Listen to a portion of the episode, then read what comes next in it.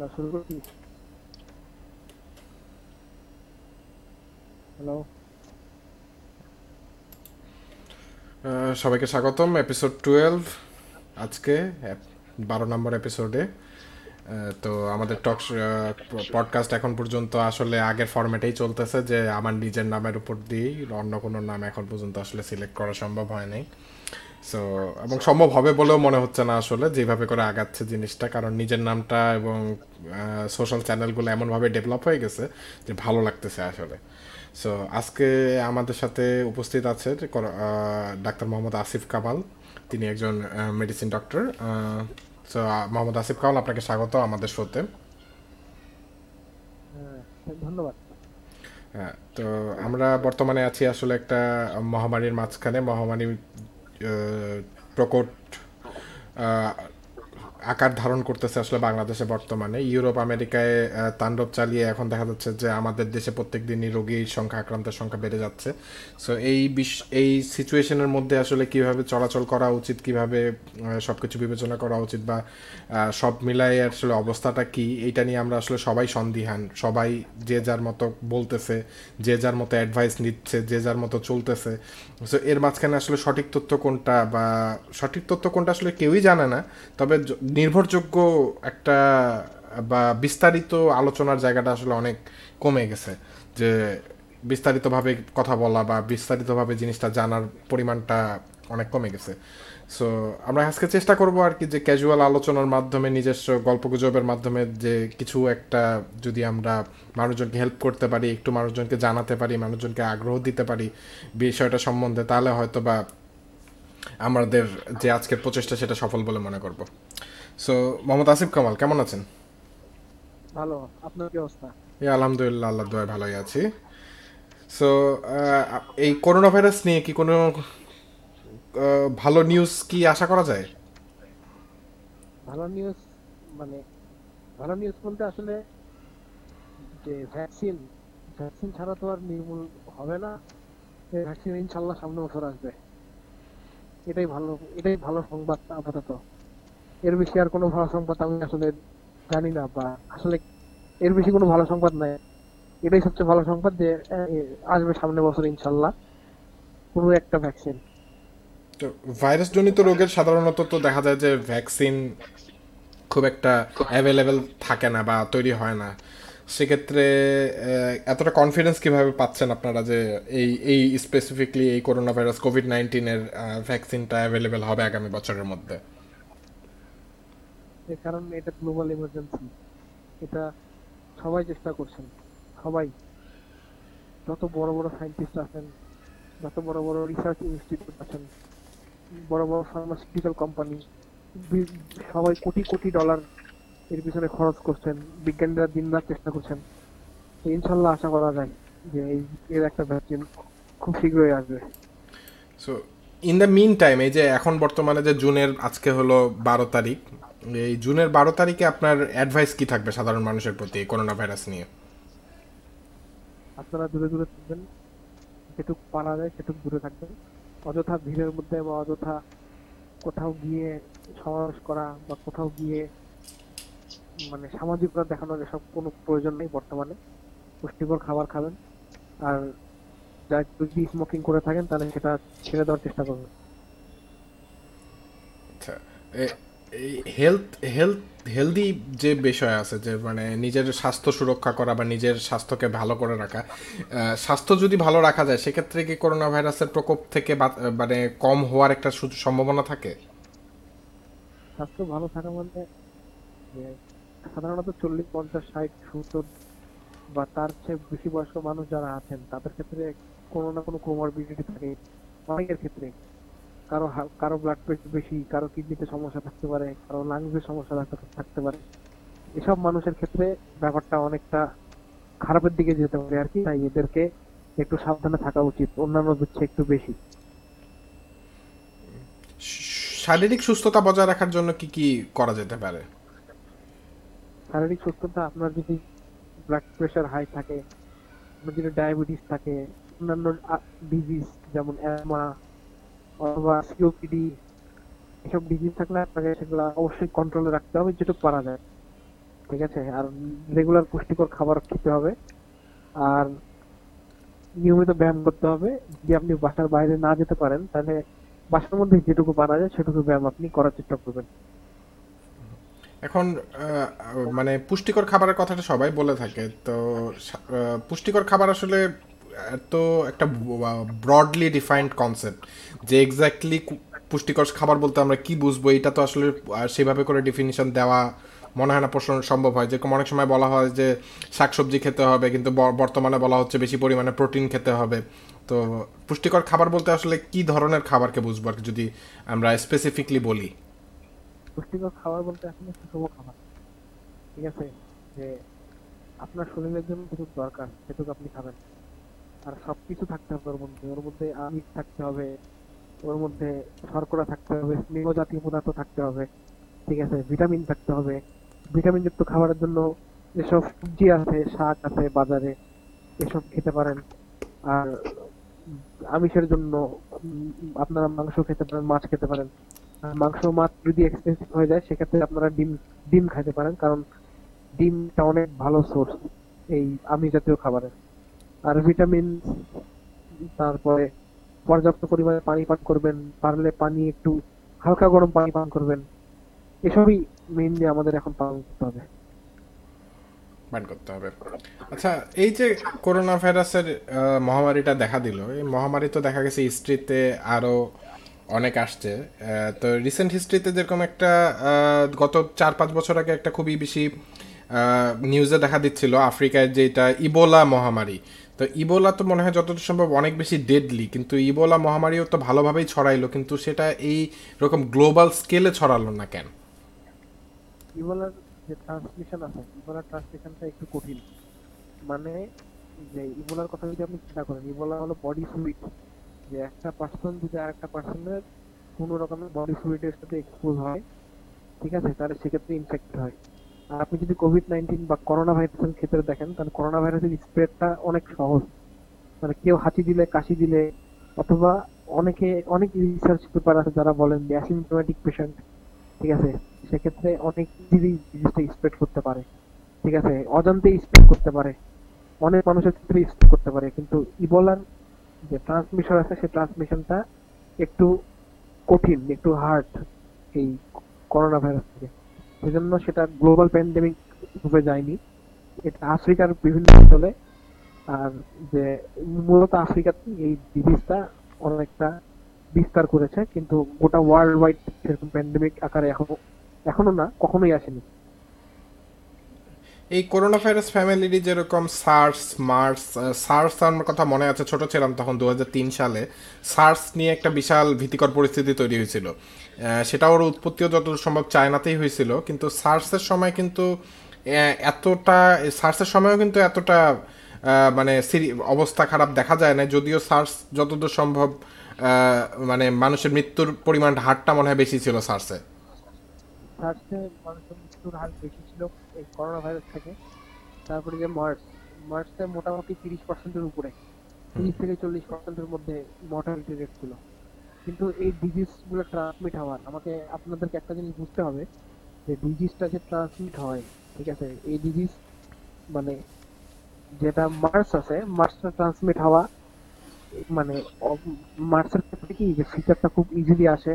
ফিচারটা আমি ইজিলি ধরতে পারব একটা পেশেন্টকে যে দুই দিন তার ইনকিউবেশন পিরিয়ড দুই দিন বা তিন দিন ঠিক আছে সেক্ষেত্রে আমি কুইকলি ডায়াগনোসিস করে কুইকলি ফিচার দিয়ে কুইকলি আইসোলেট করতে পারব। আর জিনিসটা সেভাবে গ্লোবাল আকারে ছড়ায়নি যেটা করোনা ভাইরাস ছড়িয়েছে গোটা পৃথিবীতে। আচ্ছা। সো এই যে আপনি বলছিলেন একটু আগে ভ্যাকসিনের ভ্যাকসিনের কথা যেরকম একটা প্যান্ডেমিক আকারে ছড়ানো হলো, যেরকম যে এইচআইভি এইডস আছে, সেটা তো প্রায় আরও চল্লিশ বছর মনে হয় হয়ে যাচ্ছে গোটা বিশ্বে ছড়ানোর। এইচআইভি এইডসেও তো প্রচুর পরিমাণে মানুষ মারা গিয়েছে, কিন্তু এইচআইভি এইডসের তো যতদূর সম্ভব এখন পর্যন্ত কোনো ভ্যাকসিন তৈরি হয় নাই। এইচআইভির কোনো ইফেক্টিভ ভ্যাকসিন নেই। এইচআইভির ক্ষেত্রে অনেক ভালো ভালো ড্রাগ আছে। যেসব ড্রাগ দিয়ে আপনি এইডসকে খুব ভালোভাবে কন্ট্রোল করতে পারবেন। এইচআইভিকে খুব এইচআইভিকে অনেক ভালো করে কন্ট্রোল করতে পারবেন। আর লাইফ স্প্যান নর্মাল মানুষের মতোই। যদি আপনি কন্ট্রোল করতে পারেন এইচআইভি ড্রাগ আছে অ্যান্টি রেট্রোভাইরাল ড্রাগ আছে। তারপরে এইচআইভি ভাইরাসের ক্ষেত্রে একটা কথা কি যে এইচআইভি ভাইরাস খুব দ্রুত মিউটেট করে, খুব তাড়াতাড়ি মিউটেশন হয়। আর এইচআইভি ভাইরাসটা এমনভাবে পরিবর্তিত হয় যে, সে হলো আমাদের ইমিউন সিস্টেমের একটা মুভিং টার্গেট আর এই মুভিং টার্গেটটাকে আমাদের ইমিউন সিস্টেম সম্পূর্ণরূপে ধ্বংস করতে পারে না। ঠিক আছে? তো এক্ষেত্রে এইচআইভি আসলে এখন পর্যন্ত সাকসেসফুল কোনো ভ্যাকসিন আবিষ্কার হয়নি। কিন্তু এইচআইভি কে কন্ট্রোল করার জন্য অনেক ভালো ভালো ট্রিটমেন্ট আছে। তার মানে আগে যে ধারণাটা প্রচলিত ছিল যে এইচআইভি এইডস হইলেই মানুষজন মানে এইচআইভি ভাইরাস কর্তৃক আক্রান্ত হয়ে মানুষের যদি এইডস হয়ে যায়, তাহলেই মানুষজন আর বাঁচবে না মানে লাইক দুই, তিন, চার, পাঁচ দিনের মধ্যে মরে যাবে। এরকম তাহলে বিষয়টা না এখন। মানে মানে ক্লিনিক্যালি ম্যানিফেস্ট হইতে অনেক সময় লাগতে পারে। কারও কারও ক্ষেত্রে দশ বছর, পনেরো বছর পরে সেটা হলো, কোনো গুরুতর কোনো পরিস্থিতিতে নিয়ে যেতে পারে। কিন্তু এইচআইভির ক্ষেত্রে যেটা আপনি বলছেন যে এইচআইভি খুবই ভালো ড্রাগ আছে এবং এত ভালো ড্রাগ আছে যে আপনি ভাইরাল লোড একেবারে কমাই দিতে পারবেন, যেটা ব্লাড টেস্ট করে আনডিটেক্টেবল হবে। যে তার, সে যদি কারোর সাথে আনপ্রোটেক্টেড যৌন সম্পর্ক করে, যার কন্ট্রোলে আছে এইচআইভি এইচআইভি যে হিউম্যান ইমিউনোডেফিসিয়েন্সি ভাইরাস যে কন্ডিশনটা তৈরি হয় সে অন্য মানুষকে ট্রান্সমিট করবে না। মানে এত ভালো এবং এত ইফেক্টিভ ফিল্ড আছে এইচআইভি কিন্তু যদি আনকন্ট্রোলড হয় এইচআইভি তাহলে সেক্ষেত্রে সে ট্রান্সমিট করবে one person to other person R HIV transmit হওয়াটা অনেকটা হার্ডার অনেক অনেক অনেক হার্ড ঠিক আছে? এইচআইভি সবচেয়ে বেশি ট্রান্সমিট হয় হলো সমকামীদের মধ্যে। তারপরে হলো যারা ইন্ট্রাভেনাস ড্রাগ ইউজ করে তাদের ক্ষেত্রে।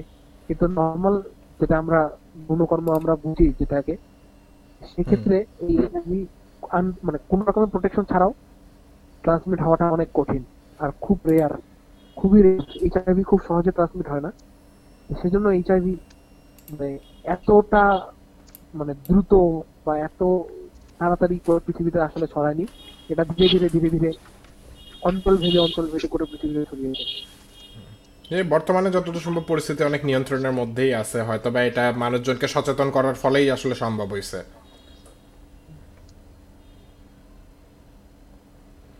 হুম।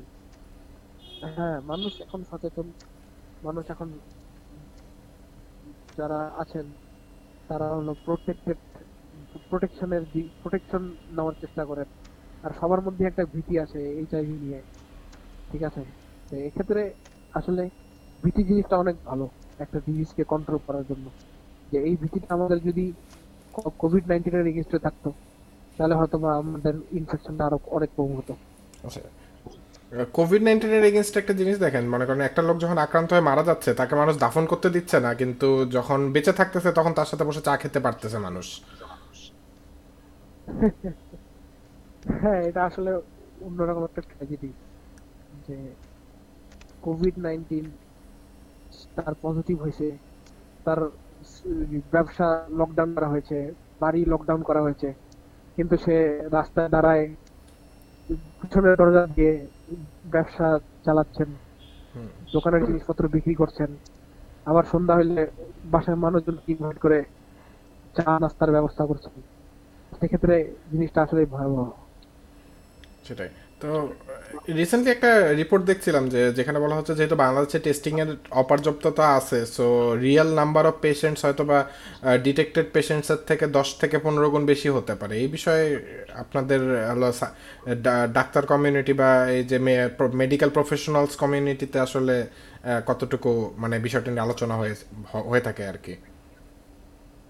আসলে মেইন মেইনলি মানে এখনও আমরা কোভিড নাইন্টিন বা করোনা ভাইরাস সম্পর্কে খুব একটা কিছু জানি না।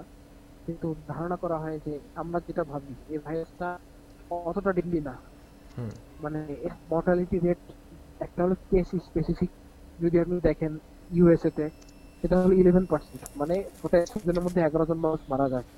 কিন্তু পরে যখন অ্যান্টিবডি টেস্ট করে দেখা যায় জেনারেল পপুলেশনে তাহলে সেক্ষেত্রে যারা রিসার্চার আছেন তারা দেখছেন যে আসলে total number of infected person অনেক অনেক অনেক বেশি। যতটা রিপোর্ট করা হয়েছে তার চেয়ে অনেক বেশি। কারণ অনেকেই হয়তো বা টেস্ট করে নাই। অনেকের টেস্ট করেনি অনেকের সিমটমস নাই অনেকের একেবারে মাইল্ড সিমটমস সাধারণ কাশি অথবা জ্বর আসছে এক বেলা আবার পরের বেলাতে ঠিক হয়ে গেছে। এরকম অনেক অনেক অনেক কেস আছে। সেক্ষেত্রে বলা হয় যে ইলেভেন পার্সেন্ট হচ্ছে আসলে টোটাল মর্টালিটি অনেক কম। অনেক অনেক কম। কেউ কেউ এই কথা বলেছেন যে মর্টালিটি ওয়ান পার্সেন্ট নিতে যদি ওয়ান ওয়ান ওয়ান পার্সেন্টও হয়ে থাকে সেক্ষেত্রেও বাংলাদেশে রিসেন্টলি যেটা খবরে দেখা যাচ্ছে যে প্রত্যেক দিনই প্রচুর পরিমাণে মানুষের মৃত্যু দেখা যাচ্ছে, যেটা হলো রিপোর্টেড হচ্ছে। এখন রিপোর্টেড তো সাধারণ মানুষ মারা গেলে তো আর খবরের কাগজে আসে না সেটা। কেউ গুরুত্বপূর্ণ, কেউ মারা গেলেই খবরের কাগজে আসে বিষয়টা। সো খবরের কাগজে যেই পরিমাণ নিউজ আসতেছে, তার মানে দাঁড়াচ্ছে যে গত পনেরো, বিশ দিনে প্রচুর পরিমাণে গুরুত্বপূর্ণ মানুষ করোনায় আক্রান্ত মারা গেছে। সো মর্টালিটি যদি এতই কম হয়, সেক্ষেত্রে এত বেশি মানুষ মারা যাওয়ার মানে কারণটা কি হতে পারে? মর্টালিটি যদি বেশি হয় তাহলে বুঝতে হবে ইনফেকশন আরও অনেক বেশি। আমরা যা দেখছি আমাদের টেস্টের রেঞ্জ হলো পনেরো হাজার ষোলো হাজার যেখানে জনসংখ্যা ষোলো কোটি আঠারো কোটি। আমাদের বাংলাদেশে যদি আপনি পঞ্চাশ হাজার করে টেস্ট করতেন পার ডে তাহলে আপনি বুঝতে পারতেন যে আসলে কত বড় ইনফেক্টেড হয়েছে যে টোটাল ইনফেক্টেড পার্সন অনেক অনেক অনেক বেশি। ঠিক আছে? যেটা আমরা হয়তো বা জানিও না হ্যাঁ। সেক্ষেত্রে টেস্টের বাড়াতে হবে। সেসব সে- সেই পয়েন্টে কথা বলছি না। আমি আমি বলছি যে আর কি যারা হয়েছে যারা আক্রান্ত হয়েছে তাদের অনেকেই মানে রিলেটিভলি সুস্থ মানুষজন যেরকম বিশেষ করে দেখেন যে অনেক ডাক্তাররাই আছে যারা মনে করেন যে সিমিংলি সুস্থ লাগতেছে যে তাদের সুস্থভাবেই ছিলেন। কোমরবিডিটিও খুব বেশি ছিল না কিন্তু তারাও দেখা যাচ্ছে খুব দ্রুত খুব অবস্থা ডিটিরিয়েট করে মারা টারা যাচ্ছেন আপনি মানে আপনি মরবেন না। ঠিক আছে? আপনি সুস্থ হলে আপনার এই মানে কঠিন পরিস্থিতি বা কঠিন পরিণতি বা ভয়াবহ দিকে যাওয়ার চান্সটা অনেক কম। কিন্তু আপনি এর মানে না যে আপনার ভয়াবহতার দিকে যেতে পারে না বা যাবে না এটা বলা ঠিক না। মানে বিষয়টা এতটাই নতুন যে আসলে কার বডি কীভাবে রিয়েক্ট করবে এটার সাথে এটা এখনও আর কি প্রেডিক্ট করা সম্ভব হচ্ছে না। হ্যাঁ হ্যাঁ সেটাই। যে দেখা যাচ্ছে যে একই জিনিস একজন মানুষের বডিতে কোনো ইফেক্টই ফেলছে না আবার অন্যজনের বডিতে দেখা যাচ্ছে যে খুব খারাপভাবে ইফেক্ট ফেলছে। হ্যাঁ হ্যাঁ। এটাই এটাই এটাই। সো কেউ যদি মনে করে যে সে জীবনের ঝুঁকি নিয়ে জুয়া খেলবে জীবন নিয়ে জুয়া খেলবে সেক্ষেত্রে খেলতে পারে সমস্যা নাই কিন্তু হ্যাঁ সেটাই। সো সো আপনি সাথে একটু আগে আলাপ ছিল আমার আসলে শোটা শুরু করার আগে। আপনি বলছিলেন যে আহ, ঘুমের প্রয়োজনীয়তা ঘুমের প্রয়োজনীয়তা বা ঘুম বিষয়ক যদি আপনার কোনো অ্যাডভাইস থাকে। ঘুম, আসলে একটা ইংরেজিতে প্রবাদ আছে যে early to rise and early to bed makes a man healthy well then wise সেক্ষেত্রে তাড়াতাড়ি ঘুমানো অনেক ভালো। যে বডির একটা সাইকেল থাকে। আপনি সারাদিনে যা করেছেন, আপনার বডি ড্যামেজ আছে। এই ড্যামেজটা রিপেয়ার হয় যখন আপনি ঘুমান আচ্ছা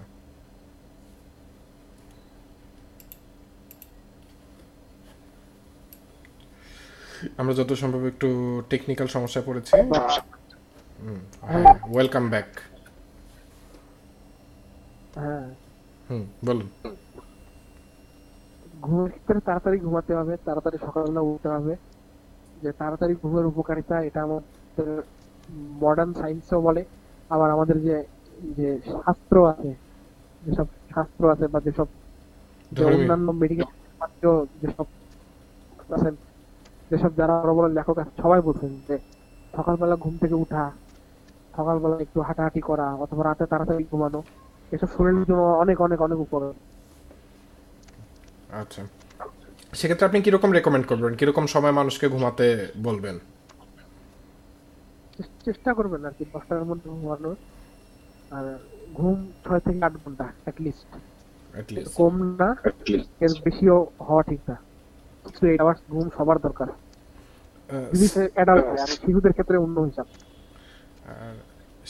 স্লিপ ডিপ্রাইভেশনের ক্ষেত্রে কি কি সমস্যার শিকার হতে পারে একজন মানুষ? যদি কেউ ডিপ্রাইভড হয় সেক্ষেত্রে তার অ্যাংজাইটি বাড়তে পারে তার ব্লাড প্রেশার বাড়তে পারে কোনো কাজ করতে কনসেন্ট্রেশন ব্রেক হতে পারে কনসেন্ট্রেশনের সমস্যা হতে পারে আর লং টার্মে অনেক হেলথ প্রবলেমস হতে পারে। লং টার্ম অনেক হেল্প সে কি ডিপ্রেশন ডিপ্রেশনের কি কারণ হতে পারে? একটা ঘুমের অভাব? হ্যাঁ হতে পারে। যে মুড মুড মুড খারাপ থাকতে পারে তারপরে ডিপ্রেশন থাকতে পারে তারপরে আরও অনেক সমস্যা হতে পারে। কেউ যদি স্কিপ ডিপ ফ্রাইড হয় আসলে। আচ্ছা। সো সো আমাদের হয়তো মনে হয় যে আজকের মতো অনেকগুলো বিষয়ে আলাপ হলো এবং আমাদের আজকের আলাপটা মনে হয় এখানেই শেষ করা যেতে পারে। কারণ আবার মনে হয় যে একটু লম্বা হয়ে গেলে বিষয়টা আসলে বোরিং হয়ে যাবে। সো এই বলেই আপনার সাথে তাহলে মোহাম্মদ আসিফ কামাল আপনার সাথে কথা শেষ করছি এবং দর্শক শ্রোতা যারা শুনলেন আহ, তাদেরকেও ধন্যবাদ এতক্ষণ সাথে থাকার জন্য। আশা করি পরবর্তী এপিসোডে আপনাদেরকে পাওয়া যাবে সাথে। এবং আমি তো প্রত্যেক দিনই একটা করে এপিসোড আপলোড দেওয়ার চেষ্টা করি তবে দেখি পারা যায় কিনা। অনেক কষ্টসাধ্য হয়ে যাচ্ছে আসলে। তারপরও চেষ্টা করব সবার জন্য। এবং আপনাদের অসংখ্য ধন্যবাদ। এবং এই বলে শেষ করছি।